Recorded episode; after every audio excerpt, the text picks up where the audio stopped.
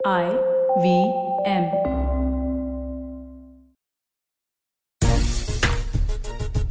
Good morning सलाम नमस्ते आप देख रहे हैं और सुन रहे हैं खेल नीति और मेरे साथ दो बेहद खास मेहमान इस समय मुंबई से जुड़ रहे हैं। अयाज मेमन हमारे साथ हैं और निखिल चोपड़ा, पूर्व क्रिकेटर और कमेंटेटर और इनसे आज हम सबसे पहले तो ये जानेंगे, निखिल भाई पर्दोरदा हटा के देख लीजिए, मौसम ठीक है या नहीं? क्योंकि हम दिल्ली में जो है दिल्ली में है या दे, जो देश के बाकी फैंस हमारे साथ जुड़ेंगे उनके जहन में यही सवाल है कि डिक्लेरेशन लेट हुआ है कहीं मौसम या भाजी ना मार दे विराट कोहली के प्लान पे। मौसम ऐसा है कि स्टूडियो के अंदर बैठ के आपको चश्मा लगा के बैठना पड़ेगा इतनी तगड़ी धूप है। ठीक है सर मुंबई के बारे में कहते हैं कि मौसम कब बदल जाए कोई भरोसा नहीं। लेकिन 400 रन है अभी भी हमारे पास। अगर आज बारिश होती भी है तो चलिए कम से कम आपके पास टाइम बहुत है। क्या इसी वजह से डिक्लेरेशन में लेट किया था विराट ने कि चलिए टाइम बहुत पड़ा हुआ है। एक एक आध दिन बारिश हो भी जाती है तो कोई फ़र्क नहीं पड़ता। बेशक मेरे ख्याल से टाइम इतना बाकी अभी भी दो दिन बाकी है। मेरे ख्याल से अगर आज बरसात पूरा दिन भी हुई एक और दिन बचता है मुझे लगता है जो पोजीशन जो सिचुएशन में है न्यूजीलैंड एक्चुअली इंडिया को एक सेशन चाहिए शायद ये बाकी विकेट्स लेने के लिए क्योंकि main line top top top order batsman सब आउट हो गए ऑलराउंडर्स कुछ बाकी बचे हैं लेकिन जिस तरह से हावी हुए खास करके अश्विन इन, इन बल्लेबाजों पर और अक्षर पटेल जो है हमने देखा है कि एकदम बिल्कुल विकेट टेकिंग बॉलर है जब भी वो आते हैं गेंद करने तो एक कहीं ना कहीं विकेट निकाल ही लेते हैं और बहुत अच्छा उनका साल गुजरा है दो सौ इक्कीस दो हज़ार इक्कीस तो मुझे नहीं लगता है कि यहाँ से न्यूजीलैंड बच के निकल सकती है जो भी हो जाए क्योंकि जैसा निकलने का और मैं भी देख रहा हूँ अपनी विंडो के बाहर मैच से मैच में जाने से पहले कि बिल्कुल क्लियर डे है। और मुझे नहीं लगता है कि अब जो वेदर रिपोर्ट अगर आप पढ़े तो कोई बारिश का यहाँ पर अब सिचुएशन नहीं बन रहा है। निखिल भाई यानी कि छुट्टी मनाने का पूरा चांस मिलेगा आपको? जल्दी अगर लंच तक निपट गया मामला तो आप आज भले ही वीक नया वीक शुरू हो रहा है बट आप पार्टी तो कर ही सकते हैं एटलीस्ट दो दिन। नहीं नहीं बिल्कुल इस पे कोई दो राय नहीं घर वापसी घर वापसी होगी। बड़ी ज़ोर से घर वापसी होगी बहुत दिन से घर के बाहर है भाई होम मिनिस्ट्री भी कह रही है कि वहाँ घर ले लिया क्या नहीं लेकिन मैं राजू भाई जो आपने सवाल पूछा था ना डिक्लेरेशन लेट ये हाँ। मेरा मानना है दो खिलाड़ियों को रन बनाने की ज़रूरत थी या दो खिलाड़ियों को कुछ समय बिताने के लिए बीच में ज़रूरत थी चितेश्वर पुजारा हाँ। और विराट कोहली क्योंकि इसके बाद आपका जो टेस्ट मैच है वो दक्षिण अफ्रीका में है और एक टेस्ट मैच पिछला टेस्ट मैच विराट रेस्ट करके आ रहे थे। तो इससे बेहतर आपको क्या मौका मिल सकता था? आपके पास इतना समय था कि आप वो चांस लेके आप कुछ बैटिंग कर सकते थे। आप टेस्ट मैच में जाके कुछ रन बना सकते थे। आप बीच में खेलते हैं वो एक अलग तरीके की तैयारी रहती है। आप जितनी मर्ज़ी नेट में बल्लेबाजी कर लीजिए लेकिन मैच में आके खेल के रन बना के अस्सी नब्बे बॉल खेलेंगे आप वो एक कहीं ज़्यादा बेहतर विकल्प होगा। और चितेश्वर पुजारा जिस तरीके से उन, उन्होंने आके बल्लेबाजी की थी बतौर सलामी बल्लेबाज विराट कोहली ने तभी आप देखिए जब दो खिलाड़ी आउट हो गए थे फिर हम्म। सभी फिर थोड़ा सा तेज़ी से रन बनाने को देख रहे थे तो मेरा ये मानना है उस सोच के साथ ये डिक्लेरेशन लेट हुई थी लेकिन सोच कल न्यूजीलैंड के बल्लेबाजों की आया सर बिल्कुल समझ नहीं आई आप भी मैच देख रहे थे खासतौर से रॉस टेलर जैसे एक्सपीरियंस बैट्समैन का जो अप्रोच कल था वो बहुत सवालों के घेरे में है क्योंकि आप एटलीस्ट लड़ना लड़ने की वो एक जो जेस्चर है वो तो दिखाई आप लड़ने का कोई मादा ही नहीं दिखा रहे हैं। आप गए आपने आउट हुए और आप वापस ड्रेसिंग रूम में आपने टी शर्ट बदल ली और आप बैठ गए। जो बैट्समैन सौ से ज़्यादा टेस्ट मैच खेल चुका हो उससे ऐसी बल्लेबाजी की उम्मीद तो नहीं कर सकते। मेंटली अगर अजय भाई मैं उस सवाल का जवाब दे सकूँ? मेंटली मुझे लगता है रॉस टेलर वो थे ही नहीं वहाँ पे। आठ गेंदे हाँ। खेली और आठ की आठ गेंदे। राजीव भाई ऐसा लग रहा था कि अब आउट हुए अब आउट हुए। वो ऐसे ऐसे शॉट का प्रयास कर रहे थे। अक्षर पटेल को दो बारी बचे। पहली गेंद पे आते ही मान क्लीन बोल्ड होते होते बचे रविचंद्रन अश्विन को। हम्म। इतना बड़ा बैट पैड के बीच में गैप था। तो उनको लग रहा था कि मैं वापस ज़ोर से शॉटे मार के वापस फॉर्म में आ जाऊँगा।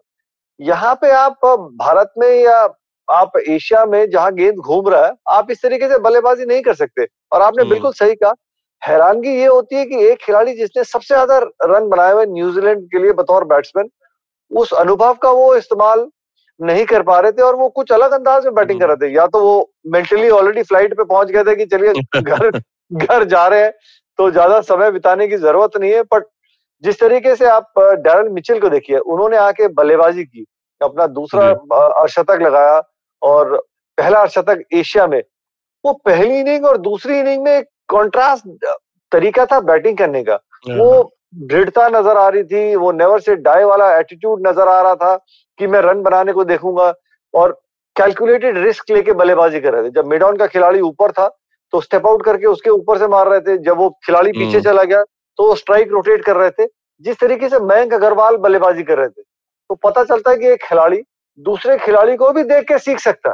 तो मुझे उस बात की खुशी हुई जैसे डैरल मिचेल ने बल्लेबाजी की। अया सर मैंने सवाल एक पूछा था कि न्यूजीलैंड का जो अप्रोच था सेकेंड इनिंग्स में वो ऐसा लग रहा था कि वो तीसरे दिन ही हारना चाहते हैं। जिस तरह के शॉर्ट सिलेक्शन था और खासतौर से रॉस टेलर जो सौ से ज़्यादा टेस्ट मैच खेले हुए हैं आते ही उन्होंने पहले एक कवर ड्राइव खेलने की कोशिश फिर आड़ा मारने की कोशिश मतलब उन आठ गेंदों में उन्होंने वो सब कुछ कर लिया जैसे वो खुद आउट हो जाए। ये इस तरह के अप्रोच के साथ तो फिर आप इंडिया में बैटिंग नहीं कर सकते हैं। ये किस किस तरह का अप्रोच था न्यूजीलैंड का जो आपको थोड़ा हैरान किया होगा? ग्रिट नहीं दिखाया न्यूजीलैंड ने बिल्कुल। बेशक राजीव मेरे ख्याल से दोनों ही मैचेस में ना भूले कानपुर में दोनों ही वक्त ऐसे लगा था कि न्यूजीलैंड जो है गेम के कंट्रोल में आ गई है। बैटिंग की वजह से अच्छी ओपनिंग पार्टनरशिप एक सौ इक्यावन की पहली इनिंग में दूसरे इनिंग में भी अच्छी ओपनिंग पार्टनरशिप थी। लेकिन हम्म। जब रॉस टेलर और विलियमसन जैसे बल्लेबाज जो दोनों दिग्गज खिलाड़ी है कानपुर में भी देखा कि बहुत ज़्यादा अल्ट्रा डिफेंसिव हो गए। और मोमेंटम जो है वो इंडिया की तरफ़ चले गया।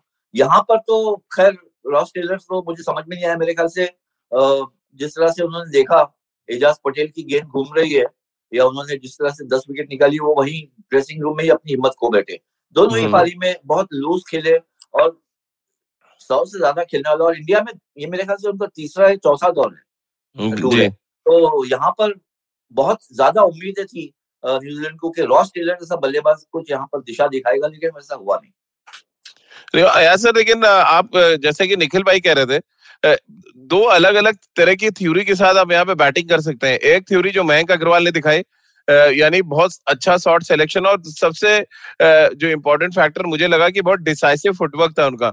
यानी किस बॉल को आपको स्टेप आउट करना है किस बॉल को आपको क्रीज से खेलना है और एक वो जो शॉर्ट ऑर्म जैब खेलते हैं स्पिनर को पुल शॉर्ट ऑर्म पुल करते हैं वो बड़ा इफ़ेक्टिव तरीके से उन्होंने यूज़ किया यहाँ की पिच पर।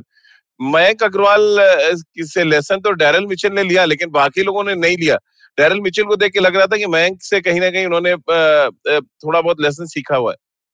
वो तो उन्होंने कहा भी कि मैंने लेसन लिया है मयंक अग्रवाल का टेम्पलेट मैंने यूज़ किया क्योंकि देखिए ऐसी पिच पर अगर आप बिल्कुल अपने शेल में चले जाएँ कोई स्ट्रोक्स नहीं सिंगल नहीं लेते रोटेट नहीं कर पाते हैं स्ट्राइक को तो फिर ये तो एक इंतज़ार रहता है कि कोई ऐसी गेंद आएगी जो आपको आउट कर देगी।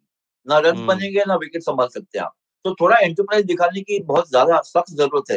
मयंक अग्रवाल ने ये दिखाया। जहाँ तक कोहली और कुछ हद तक पुजारा का सवाल है वो इतने स्ट्रॉन्ग पोजीशन में थी इंडिया ऑलरेडी बासठ पे आउट करने के बाद कि वो अपने फॉर्म के लिए खेल रहे थे। Spend time in the middle और कुछ जो अपना अपना जो रस्टीनेस है जो जंग लग गई है वो निकल जाए। क्योंकि साउथ अफ्रीका का टूर आ रहा है इसकी वजह से उन्होंने प्रिपेयर किया जैसे निखिल ने बताया।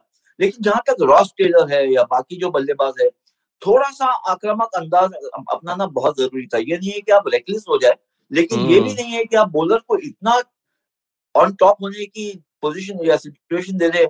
यानी पाँच चार पाँच फील्डर्स आपके पास घेरे हुए हैं यानी गैप से फ़ील्ड में आप सिंगल लेके स्ट्राइक भी रोटेट करें तो प्रेशर किसी तरह से हट सकता है। वैसा किया नहीं। डैरिल मिचेल ने बताया क्या कुछ पॉसिबल था इस पिच पर। और देखिए आप ब्लंडर जो है रन आउट हो गए।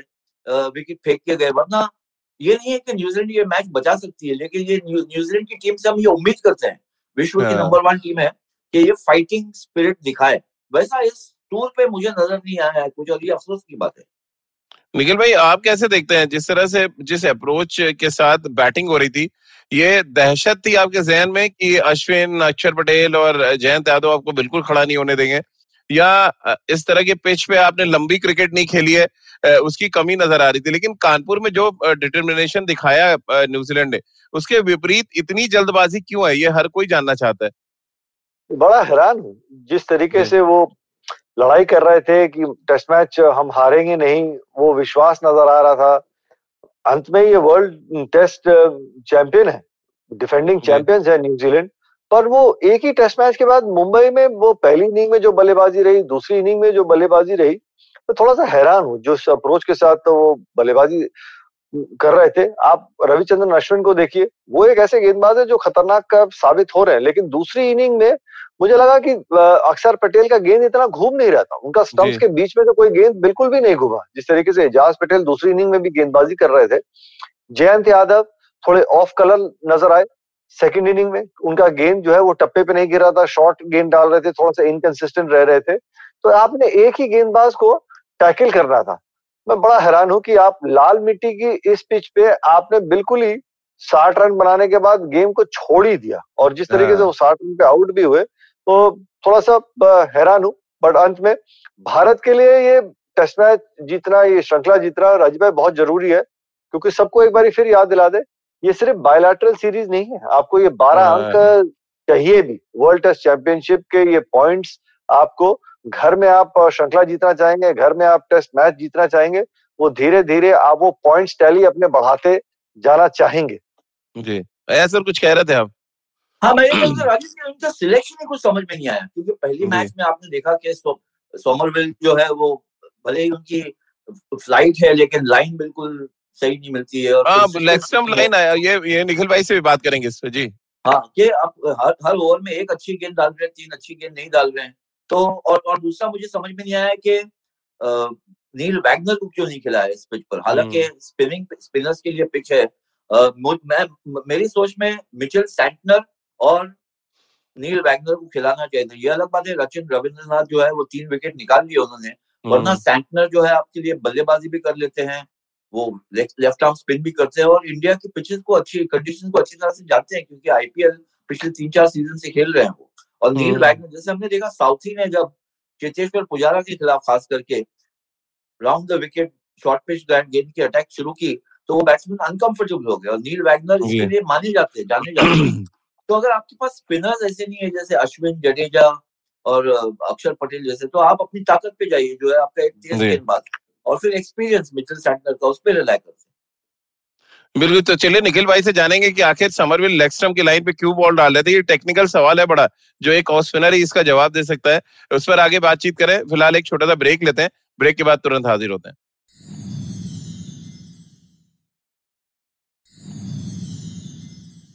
ब्रेक के बाद एक बार फिर आपका स्वागत है। आप अयाज सर और निखिल भाई के साथ देख रहे हैं खेल नीति। निखिल भाई समरविल की गेंदबाजी को लेकर बड़ी चर्चा थी इस सीरीज़ से पहले कि बड़े असरदार हो सकते हैं सैंतीस साल की एज और बहुत एक्सपीरियंस है उनके पास डोमेस्टिक क्रिकेट का। बट जो लाइन मैंने देखी, एज अ स्पिनर मैं भी फील कर रहा था कि ठीक है, चलिए आप विकेट के बहुत क्लोज से गेंदबाजी कर रहे हैं, आपके एलबीडब्ल्यू के चांसेस बहुत बढ़ जाते हैं जब आप क्लोज डालते हैं। बट उनका जो फर्मा था पूरा ही टेढ़ा था। लगभग एक ओवर में चार से पाँच बोले तो वो लेग स्टम्प पे पिच करके लेग स्टम्प के बाहर जा रहा था। और ना ही उस तरह की कोई फ़ील्ड थी कि आप आपने लेग स्लिप लगा रखी हो या फॉर्ड शॉर्ट लेग लगाओ ऐसा भी कुछ नहीं था रणनीति का हिस्सा भी नहीं था। ये क्या ये टेक्निकल फॉल्ट आप देख रहे हैं? बॉडी कहीं ना कहीं गिर रही थी उनकी जिसकी वजह से ये हो रहा था। जी राजीव भाई और इसके बारे में हम लोगों ने चर्चा भी की थी। आप जब स्टम्प के इतने करीब जा रहे हैं कि जिस तरीके से उनका वो लेफ़्ट पाँव और लेफ़्ट कंधा बंद हो जाता है वो एक कैंची सी बनती है कि लेफ़्ट वाला पाँव जो है बहुत ज़्यादा अक्रॉस चला जाता है और अगर आप उस समय अपना हाथ सीधा करेंगे और हाथ डिलीवरी वाला सीधी एक लकीर खींचेंगे तो वो मिडिल हम्म। और लेग स्टम्प पे रहती है अब उस गेंद को आपको ऑफ़ स्टम्प पे डालने के लिए कि आपके शरीर का नीचे का भाग नीचे ऐसे स्क्वायर लेग और फाइन लेग की तरफ़ बंद है और आप फिर अपने हाथ से अपर बॉडी को टर्न करके ऑफ़ स्टम्प पे डालने को देख रहे हैं वो बहुत मुश्किल होता है। इसीलिए हाँ। सिर्फ़ दस प्रतिशत गेंदे दस प्रतिशत गेंदे उन्होंने जितनी डाली कल हम लोगों ने कमेंट्री में बहुत चर्चा की थी सिर्फ़ दस प्रतिशत गेंदे वो ऑफ़ स्टम्प हम्म। पे डाल पाए क्योंकि उनका गेंद गिर ही नहीं सकता। मिडिल और लेग स्टम्प के बावजूद और वहीं पे डालते चले गए और वो आसानी से बैट्समैन सीधे हाथ के बैट्समैन है वो सिंगल निकालते रहे। लेकिन जब वो अराउंड द विकेट डालते हैं जब फिर भी उनकी जो कैची बनती है लेफ़्ट हैंडर को वो ऑफ़ स्टम्प के बाहर गेंद डाल सकते हैं। Stumps hmm. के भीतर गेंद डालने के लिए उनको फिर वही दिक्कत रहेगी। और ये एक उनके टेक्निकल फ्लॉ है बहुत बड़ा। उनको क्या करना चाहिए था और मैं हैरान हूँ कि सपोर्ट स्टाफ जो न्यूजीलैंड का बाहर बैठा हुआ उनको सिर्फ़ ये बोलना था अगर दिक्कत हो रही है आपको कोई बहुत बड़ा चेंज नहीं करना अपने बोलिंग एक्शन में आप स्टम्प्स के बिल्कुल करीब से ना डालिए आप क्रीज के कोने से डालने लग जाइए। तो हाँ, कम से कम आप जब आपका हाथ जो है जब डिलीवरी वाला हाथ जो है वहाँ से अगर आप सीधी लकीर खींचेंगे तो वो अपने आप ऑस्टम ऑस्टम के बाहर आ जाएगा। और इस और निखिल भाई रोजर, रोजर हार्पर भी डालते थे कुछ इसी एक्शन से लेकिन उनका थोड़ा वो क्रीज के बाहर से डालते थे कोने से जो आप बात कर रहे हैं इसीलिए उनकी लाइन ज़्यादा इफ़ेक्टिव थी। ज़्यादा असरदार रहती थी आपको ज़्यादा चेंज करने की ज़रूरत नहीं थी आपका जो डिलीवरी पॉइंट है वहाँ से सीधी लकीर आप ऑफ़ स्टम्प पे आप खींच सकते थे। और आपने पूछा टांग क्यों पकड़ते? बगैर किसी का अनादर किए हुए नो डिसरिस्पेक्ट आपको एक कहानी सुनाता हूँ। जावेद मियादाद साहब बल्लेबाजी कर रहे दिलीप दोषी जो है वो गेंदबाजी कर रहे और ये हकीकत है। और वो लेक्स्टम लाइन करे जाए लेक्स्टम लाइन करे जाए वो पैड मारे जाए पैड मारे जाए जावेद भाई। अरे इधर तू क्या तला है? मेरा टांग क्यों पकड़ा है? तो बोला क्यों? अरे तू तुता है क्या? मेरा टांग क्यों पकड़ा हुआ है? कि मेरी टांग पकड़ के क्यों गेंदबाजी कर रहा है? तो ये हो चुका है। जावेद भाई के तो अपना एक क्लास भी था कि बॉलर को परेशान करके वो अपने रन बनाते थे लेकिन बड़ा एक इंटरेस्टिंग सवाल आया हमारे हमारे एक व्यूवर है आया सर उनका ये कहना है कि फॉरेन प्लेयर्स को रणजी में खेलने देना चाहिए ताकि उनका परफॉर्मेंस इंप्रूव हो इंडिया में अगर वो टेस्ट मैचेस खेलते हैं तो। बहुत अच्छा सवाल है और मैं राजीव आपको बताऊँगा आपके व्यूअर को भी जिन्होंने सवाल पूछा है कि 1950s में अक्सर आपके प्लेयर्स फ़र्स्ट क्लास हमारे डोमेस्टिक क्रिकेट में खेलते थे। तो ये नहीं है कि पहले नहीं खेले। हालाँकि बहुत कम खेले जैसा इंग्लिश काउंटी में ओवरसीज प्लेयर्स बहुत ज़्यादा खेले वैसा नहीं था लेकिन एक। दौर था कि खेलते भी थे। मेरे ख्याल से ये अब फ़र्स्ट क्लास क्रिकेट में आके खेलने का मौका जो है वो रिप्लेस हो गया है आईपीएल से। आईपीएल इतना। बड़ा आईपीएल भी डोमेस्टिक टूर्नामेंट है जिसमें विश्व के सब प्लेयर्स आते हैं। मुझे लगता है कि जो हल्की कंट्रीज़ है यानी जो बहुत मानी हुई कंट्रीज़ नहीं है जैसे अफ़गानिस्तान आयरलैंड स्कॉटलैंड हम्म। वगैरह। मेरे ख्याल से हमको अपने दरवाजे उनके लिए खेलना खोलना चाहिए कि उनके प्लेयर्स आए। शायद बहुत कम मैचेस खेले लेकिन as part of the group रहे जो फ़र्स्ट क्लास मैचेस क्योंकि उनके कंट्रीज़ में फ़र्स्ट क्लास मैचेस नहीं होते हैं। बहुत हम्म। कम खेला जाता है। अफ़गानिस्तान क्या फ़र्स्ट क्लास मैच खेलते हैं? कुछ नहीं। और उनसे आप उम्मीद करते हो क्या कि टेस्ट मैच खेले भले इक्का दुक्का टेस्ट मैच हो दो साल में एक टेस्ट मैच हो लेकिन किस किस तरह से खेल सकते खेल सकेंगे वो हम्म। उनके पास कोई एक्सपीरियंस ही नहीं है ना आयरलैंड के पास है ना स्कॉटलैंड के पास है तो अगर आप टेस्ट क्रिकेट की का जो है कैनवस बढ़ाना चाहते हैं तो फिर बहुत ज़रूरी है आप कुछ कहीं भी या तो वो इंग्लैंड के काउंटी में खेले या ऑस्ट्रेलिया के शेफील्ड शील्ड में खेले या जहाँ भी खेले लेकिन उनको अगर मौका नहीं मिलेगा तो वो टेस्ट प्लेयर्स बनना उनके लिए बहुत ही कठिन है और मुझे हम्म। लगता है कि बीसीसीआई क्योंकि इतनी पावरफुल पोजीशन में ये कोशिश कर सकती है अगर टेस्ट टेस्ट क्रिकेट को बढ़ाना है आगे कि ऐसे प्लेयर्स को इनवाइट करें ऐसी इन कंट्रीज़ नहीं नहीं बिल्कुल नहीं।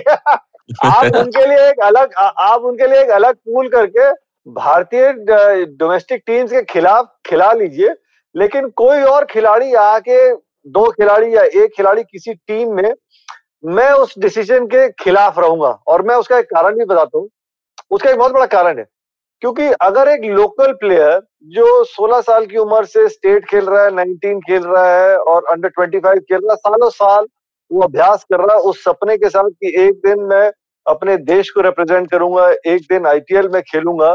मैं उस खिलाड़ी के लिए भी वो चांस क्यों उससे छीनू?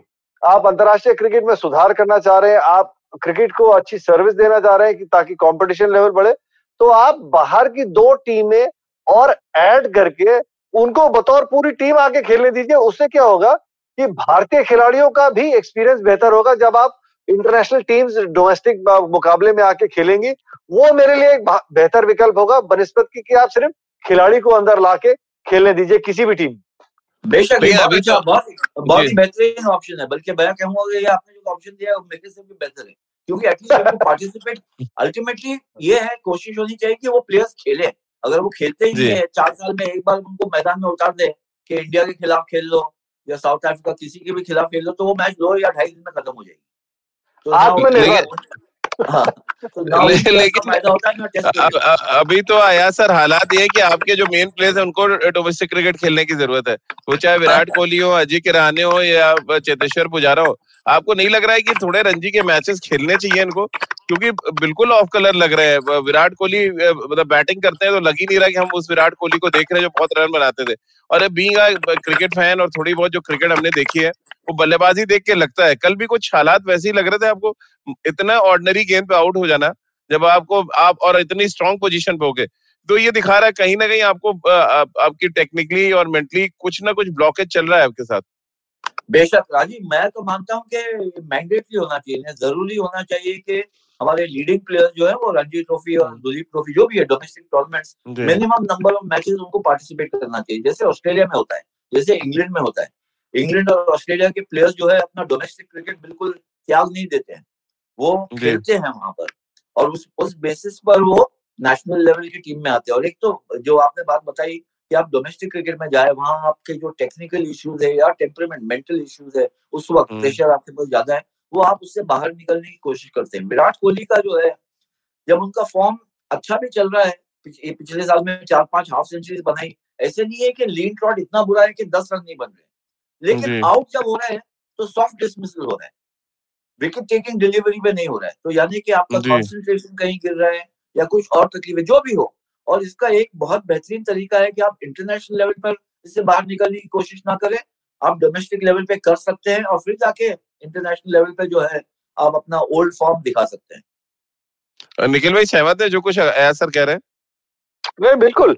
आ, लेकिन क्योंकि ये थोड़ा सा पैंडेमिक का समय चल रहा है आप टीम देखिए पहले आपको जैसे एक टेस्ट श्रृंखला खत्म होती थी दूसरे सीरीज़ के बीच में थोड़ा समय मिलता था तो आप मैचेस खेल सकते थे।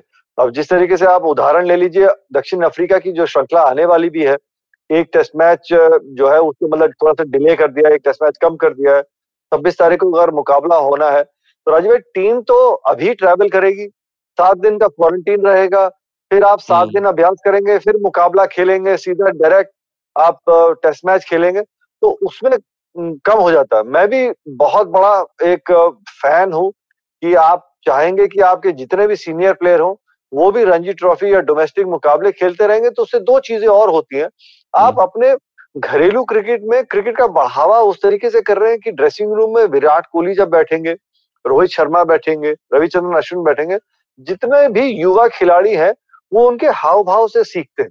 उनको अपना रोल मॉडल मानते हैं, देखते हैं कि हम किस तरीके से ये किस तरीके से तैयारी कर रहे हैं मुकाबले की, इनका अभ्यास करने का क्या तरीका है, ये अपने जोन में किस तरीके से जाते हैं तो वो सीख जो है ना, वो बहुत बड़ी सीख होती है।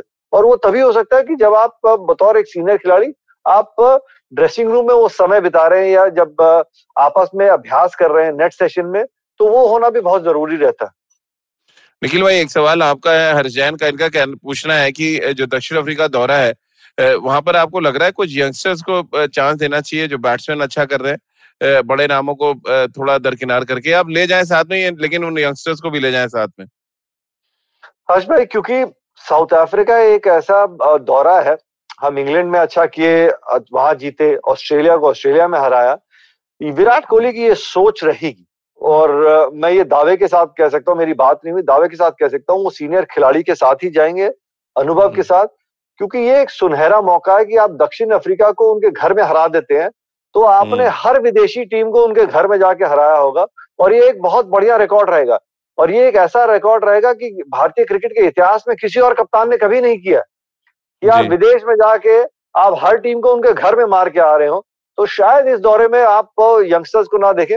अनुभव के साथ ही जाएँगे विराट कोहली क्योंकि एक बहुत बड़ा सुनहरा मौका है कि हम साउथ अफ्रीका को उनके घर में हरा सकते हैं। आपको भी लग रहा है सर कि ब्राइट चांस है? 2018 में हम सीरीज़ ज़रूर हारे थे बट हमने एक वॉन्ड्रेस में टेस्ट मैच जीता था वो वो मैच भी मैंने कवर किया था। बहुत ही फायरी विकेट था जहाँ पे साढ़े तीन दिन में टेस्ट मैच खत्म हो गया था। शमी और बुमराह ने बहुत ही ज़बरदस्त स्पेल डाला था। लेकिन मुद्दा वही आ जाता है कि क्या हम हमारे पास वो बैट्समैन अभी हैं यही सेम बैट्समैन उस समय थे वो स्ट्रगल कर रहे थे और स्ट्रगल अभी भी जारी है। यानी वो तीन सालों में जो कुछ नहीं बदला वो बैट्समैनों का स्ट्रगल आया सर। ओपनिंग कर मेरे ख्याल से विश्व के शायद फॉरमोस्ट ओपनिंग बैट्समैन बन गए हैं के राहुल का फॉर्म अच्छा है। विराट कोहली का फॉर्म उस सीरीज़ में बहुत ज़बरदस्त था। बल्कि सर इसमें आगे जाए मयंक अग्रवाल को नंबर तीन पे खेलते देख रहे हैं आप दक्षिण अफ्रीका में। हो सकता है मयंक अग्रवाल और शुभमन गिल में ये टॉसअप हो सकता है कि नंबर तीन पे कौन खेलेगा। चेतेश्वर पुजारा और रहाने मैं सहमत हूँ एक्चुअली निखिल से के सीनियर प्रोज को साथ में ले जाएँगे।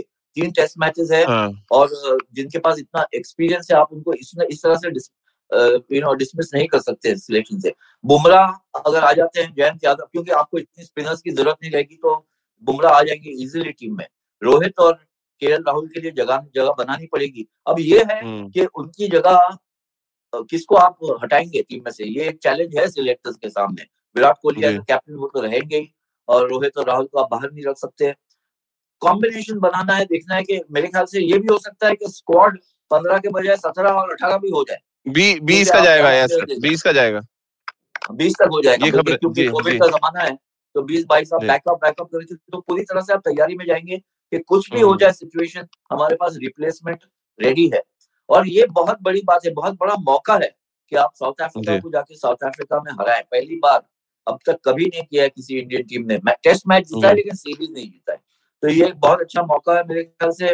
विराट कोहली की जो नज़र है उसमें अब ऑलरेडी जो होगी कि ये अल्टीमेट क्रेडिट है किसी भी कैप्टन को कि आप ओवरसीज हर जगह जाके ऑलमोस्ट इंग्लैंड में भी ऑलमोस्ट सीरीज़ लगभग जीते हुए लेकिन ऑस्ट्रेलिया को दो बार हराया है इंग्लैंड को अगर आप हरा देते हैं आने वाले एक टेस्ट मैच में साउथ अफ्रीका को हराते हैं वेस्ट इंडीज को हराया तो फिर श्रीलंका को हराया है। हर जगह आप जहाँ गए हैं एक्सेप्ट पाकिस्तान तो वहाँ पर आपने जीत जीता है तो यू नो क्रिकेट इतिहास में खास करके इंडियन क्रिकेट हिस्ट्री में आपका दर्जा बहुत ऊँचा हो जाता है। निखिल भाई क्योंकि अब मैच शुरू होने में थोड़ा ही टाइम रह गया उस पर आगे बातचीत कर लेंगे एक और छोटा सा ब्रेक ले लेते हैं। जल्द हाजिर होते हैं और आपसे जानेंगे और अयाज सर से कि कौन मैन ऑफ़ द सीरीज़ होगा। जीत तो तय जीत की झांकी सच चुकी है बस पाँच विकेट बाकी है। तो ये पाँच विकेट में से ज़्यादा विकेट कौन लेगा इस पर भी बातचीत करेंगे। एक छोटा सा ब्रेक लेते हैं।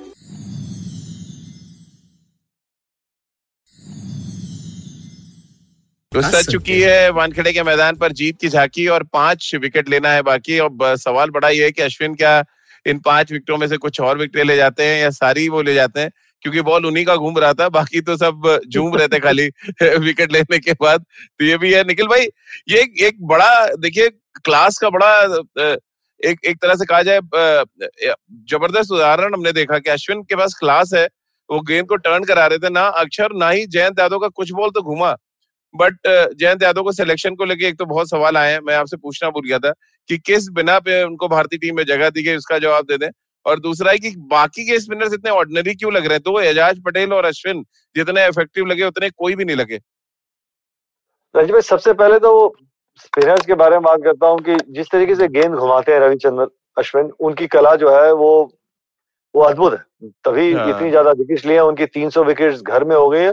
वो अपने प्रोसेसेस बिल्कुल अच्छी तरीके से मतलब फूक फूक के अपने स्पेल जब स्टार्ट करते हैं उनकी सोच यही रहती है कि मैं गेंद में किस तरीके से उंगली लगाऊँ सिर्फ़ घुमाने को देखूँ टप्पा हम्म। सही रखते हैं पहले दो ओवर कुछ ज़्यादा ट्राई नहीं करते एक्सपेरिमेंट नहीं करते उसके बाद जैसे जैसे हाथ रवा होता है तो गेंद को थोड़ा सा और घुमाने की कोशिश करते हैं रही बात अक्षर पटेल की मुझे लगा सेकंड इनिंग में जब मैंने भी यही देखा था कि उनका गेंद स्टंप्स के बीच में से नहीं घूम रहा मुझे लगा हम्म। शायद टर्निंग ट्रैक पे ज़ोर से घुमाने के लिए गेंद का ग्रिप जो है वो बहुत कड़ा पकड़ा होता है बहुत टाइट हम्म। पकड़ा होता है। जब आप गेंद को टाइट पकड़ लेंगे तो आपकी उंगली उसमें नहीं चलेगी गेंद में।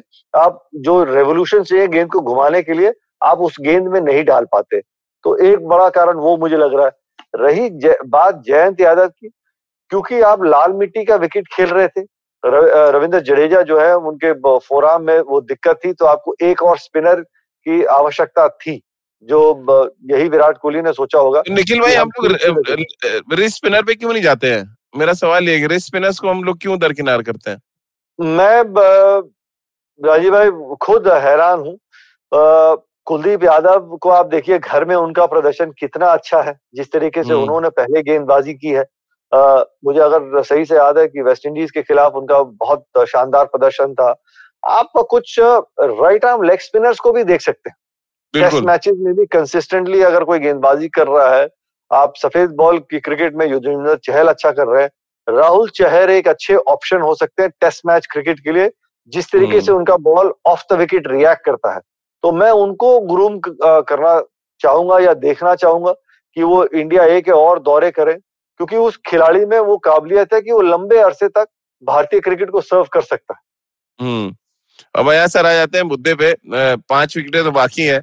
अश्विन हो सकता है ज़्यादा विकेटें भी ले जाए लेकिन मैन ऑफ़ द सीरीज़ कौन होगा? ये आप लोग से प्रोडिक्शन करवानी है आज मुझे।